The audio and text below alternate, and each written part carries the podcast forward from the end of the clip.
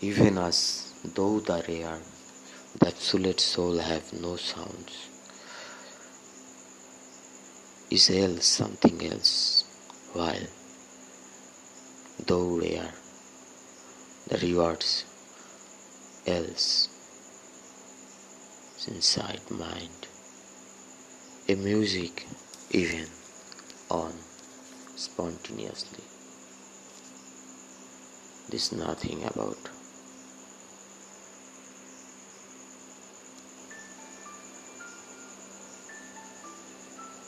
a cold sound. So, Sir Syed Mustafa Siraj written a story রাত দুপুরে অন্ধকারে the midnight afternoon in dark has to be going on try to read in কি একটা শব্দে ঘুম ভেঙে গেল। তারপর টের পেলাম, সারা পাড়া জুড়ে লোডশেডিং। কারণ জানালা খোলা আছে, অথচ ঘরের ভিতর ঘুটঘুটে অন্ধকার। আর তার সাথে ব্যবসা গরম। ফ্যান বন্ধ। কিন্তু শব্দটা বেশ অস্বস্তিকর। এবং সেটা হচ্ছে আমারই খাটের তলায়।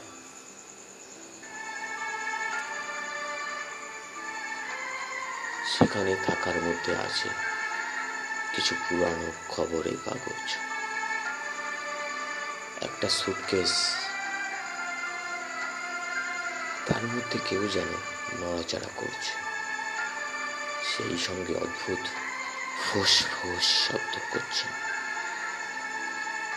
প্রথমে ভাবলাম, সাপ নয় তো। পরে মনে হলো, তিনতলা, অর্থাৎ থার্ড ফ্লোর দিস রুম সাপ থেকে আসবে? ধীরে ইঁদুর বাস সূচো হলেও হতে পারে। কিন্তু ওরা কি ফুসফুস শব্দ করে, আদৌ? নড়াচড়াটা যেন কোনো ওজনদার প্রাণী। প্রাণীটা সম্ভবত লম্বাটে করণের না, কোনো বিড়ালও নয়। অস্বস্তি বেড়েই চলল। টেবিলে একটা দেশলাই আছে। মোমবাতিও আছে। হাত বাড়ালেই পেয়ে যাবে। কিন্তু কোথায় যেন সাহস পাচ্ছি না যদি চোর হয়, আজকাল চোরদের সঙ্গে ছোড়া, ভোজালি পিস্তল থাকে শুনেছি। একটা টর্চ আছে অবশ্য, কিন্তু সেটা বিগড়ে যাওয়ার সময় পায়নি আর সন্ধ্যাবেলাতেই বিগড়ে গেছে। খুব অসহায় বোধ করলাম। এদিকে নড়াচড়া আর শ্বাস প্রশ্বাসের মতো ফুসফুস শব্দটা বেড়েই চলেছে। কিছুক্ষণ পরে আর চুপ করে থাকতে পারলাম না। মরিয়া হয়ে করুণ স্বরে বলে উঠলাম, দেখুন স্যার। কেন যে মুখ থেকে স্যার বেরিয়ে গেল কে জানে? আমার খাটের তলায় সোনা দানা বা টাকা করে কিছুই নেই। টেবিলের ডয়ারে আমার মানিব্যাগ আছে, তাতেও বেশি টাকা করি নেই তবে ওটা আপনি সৎসঙ্গে নিয়ে যেতে পারেন। আমার রিস্ট ওয়াচটাও দাবি করলে সেটাও আপনার হাতে তুলে দিয়ে। ধন্য হবে, কিন্তু দয়া করে আমাকে যেন মারবেন না, স্যার। নড়াচড়া আর ফুসফুস থেমে গিয়েছিল। আমার কথা শেষ না হওয়ার হওয়ার পর খাটের তলা থেকে কেউ ক্ষণক্ষণে গলায় বলল মরল ছায় এই যে দেখছি আমার চেয়েও ঋতু এই একটুতেই ভ্যাঁ করে কেঁদে ফেলবে যেন। আবার আমাকে স্যার স্যার করা হচ্ছে। খবরদার, আমাকে স্যার বলবেন না বলে দিচ্ছি। আগে বলব না। কিন্তু রাত দুপুরে আপনি আমার খাটের তলায় কি করছেন? কে আপনি? আমি যেই হই। তা নিয়ে তোমার মাথা ব্যথা কিসের? আমি একটা জিনিস খুঁজছি, পাচ্ছি না। খাটের তলায় আপনার জিনিস আসে বুঝি। থাকার কথা, কিন্তু গেল কোথায়? তুমি ফেলে দিয়েছ নাকি? কি জিনিস বলুন তো? একটা ছোট শিশি। আগে আমি তো এমন কোনো শিশি দেখিনি। তুমি কবে থেকে এই ঘর ভাড়া নিয়েছ? প্রায় এক মাস হয়ে গেল। বুঝেছি। তাহলে হারাধনির কাজ। বাকিটুকু অন্য কাউকে খাইয়ে দিয়েছে। বেটার ছেলে মহাধরিবাজ। ক্রমে ক্রমে সাহস বেড়ে যাচ্ছিল। তাই জিজ্ঞাসা করলাম, হারাধন কে বলুন তো? তোমাকে তার পরিচয় দিই আর তুমি তাকে পুলিশে ধরিয়ে দাও। বাহ, আমাকে অত বোকা ভেবো না, হে ছোকরা। আগে জাস্ট একটা কৌতূহল। তা ঠিক আছে, শিশিতে কি ছিল বলতে আপত্তি আছে? নেই। শিশিটা পেয়ে গেলে তোমাকে একটুখানি খাইয়েও দিতাম। আমার একজন সংগীত দরকার বলেই তো ওটা খুঁজ খুঁজতে এসেছি। হারাদনকে জিজ্ঞাসা করতে হবে, আর কাকে সাপ্লাই করেছে। প্লিজ দাদা, আপনার সঙ্গী হতে আপত্তি নেই। কিন্তু জিনিসটা কি? তা খেলে আপনার সঙ্গে হতে পারতাম।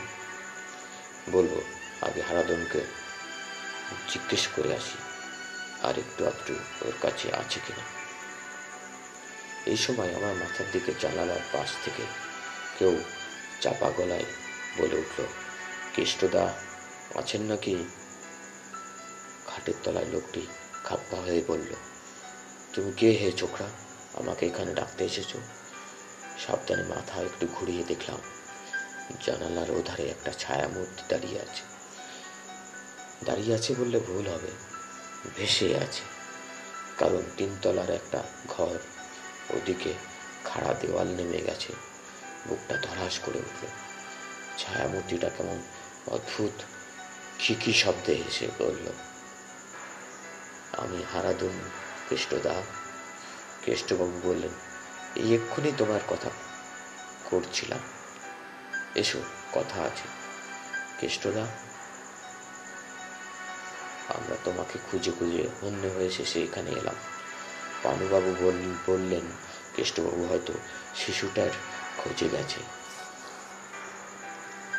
পানুবাবু কোথায়? ওই চিলেকটার ছাদে বসে আছেন তাকে ডেকে আনো। তিনজনে বসে একটু আলোচনা করব। চোখের কোণ দিয়ে দেখলাম ছায়া মূর্তিটি উধাও হয়ে গেল। একবার ডাকলো, কেষ্টদা? মূল্য ছাই আগেই কেষ্টদা বলে ডাকছো কেন? ডাকার কাজ করো, তবেই তো কেষ্টদা বলে ডাকবে। কি কাজ বলুন তো? একটু ওয়েট করো, ওরা দুজনে আসুক। শিশিটার খোঁজ খবর নেই। তবেই না? শিশির ভিতর যা আছে, তা খেলে আপনি আমার কৃষ্টদা হয়ে যাবেন। বাহ। তোমার মাথায় আছে হে চোখরা। কিন্তু শিশুটা যদি না পাওয়া যায় তাহলে? দেখো ভাইয়া, যদি সত্যি তুমি আমাদের দলে ভিড়তে চাও, শিশির দরকার অবশ্য হবে না।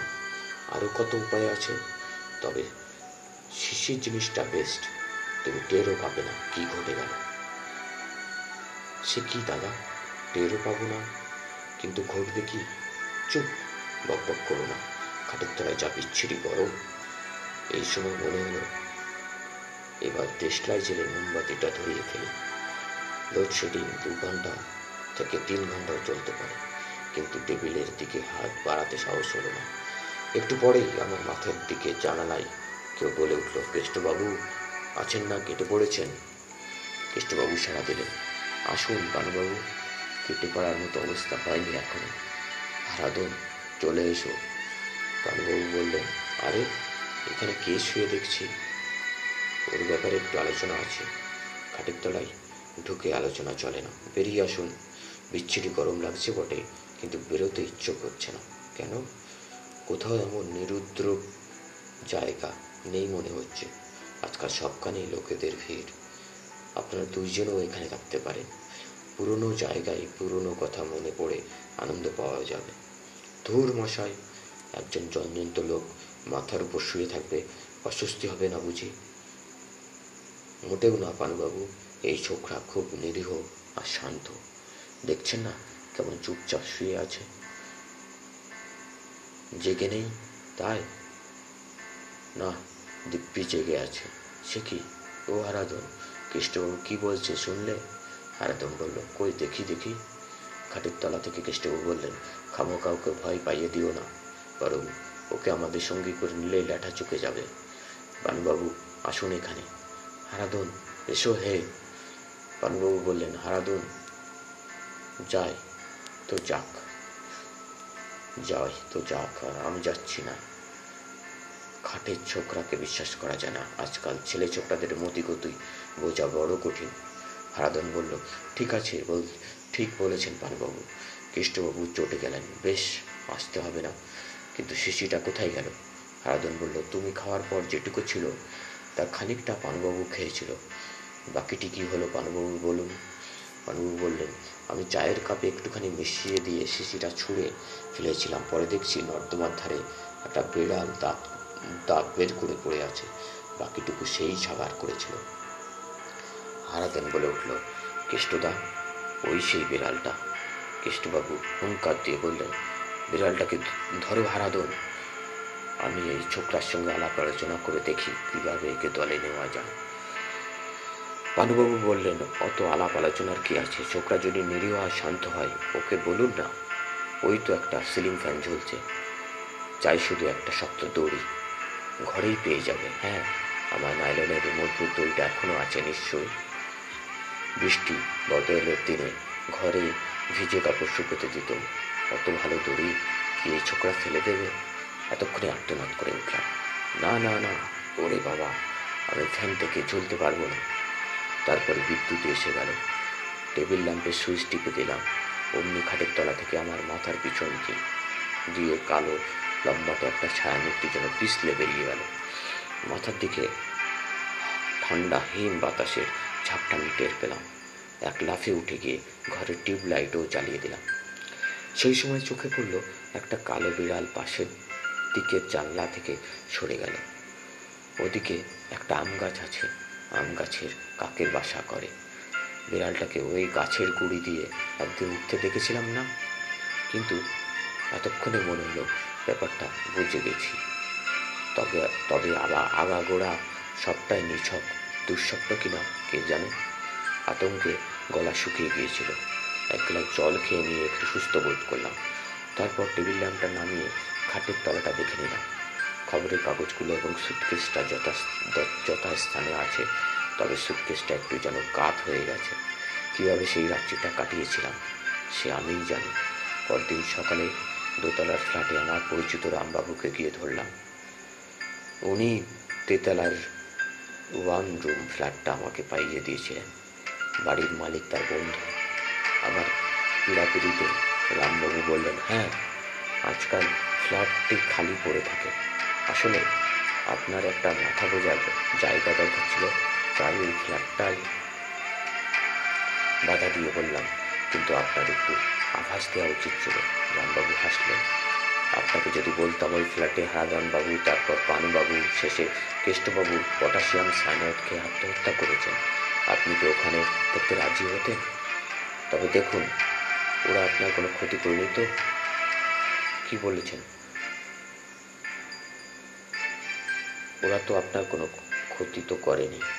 কি বলছেন? লোডশেডিং আর একটু চললে আমাকে ওরা সিলিং ফ্যান থেকে ঝুলিয়ে ছাড়তো। রামবাবু জিপ কেটে বললেন, না না, আমি আছি, কি করতে? আপনি ওদের কারও সাড়া পেলেই আমার নাম ধরে ডাকবেন। আমার নাম শুনে ওরা পালিয়ে যাবে। কেন বুঝলেন তো? আমার নামে রাম শব্দটা আছে। রাম নাম শুনেই ওরা, বুঝলেন তো? বুঝলাম এবং সাহসও পেলাম যথেষ্ট। কিন্তু কথা হচ্ছে, খাটের তলায় শিশিটা পেয়ে গেলে ওরা আমাকে জোর করেই খাওয়াতো। আর আমি? বাপস, ভাবতেই হকম্প হচ্ছিল। ভাগ্যিস একটা কালো বিড়ালের উপর দিয়ে ফাড়াটা গেছে। তবে এখনই লাল রঙের নাইলনের দড়িটা পুড়িয়ে ফেলতে হবে। কিছু না জেনে পরের জিনিস ব্যবহার করা আবার মোটেই উচিত হয়নি।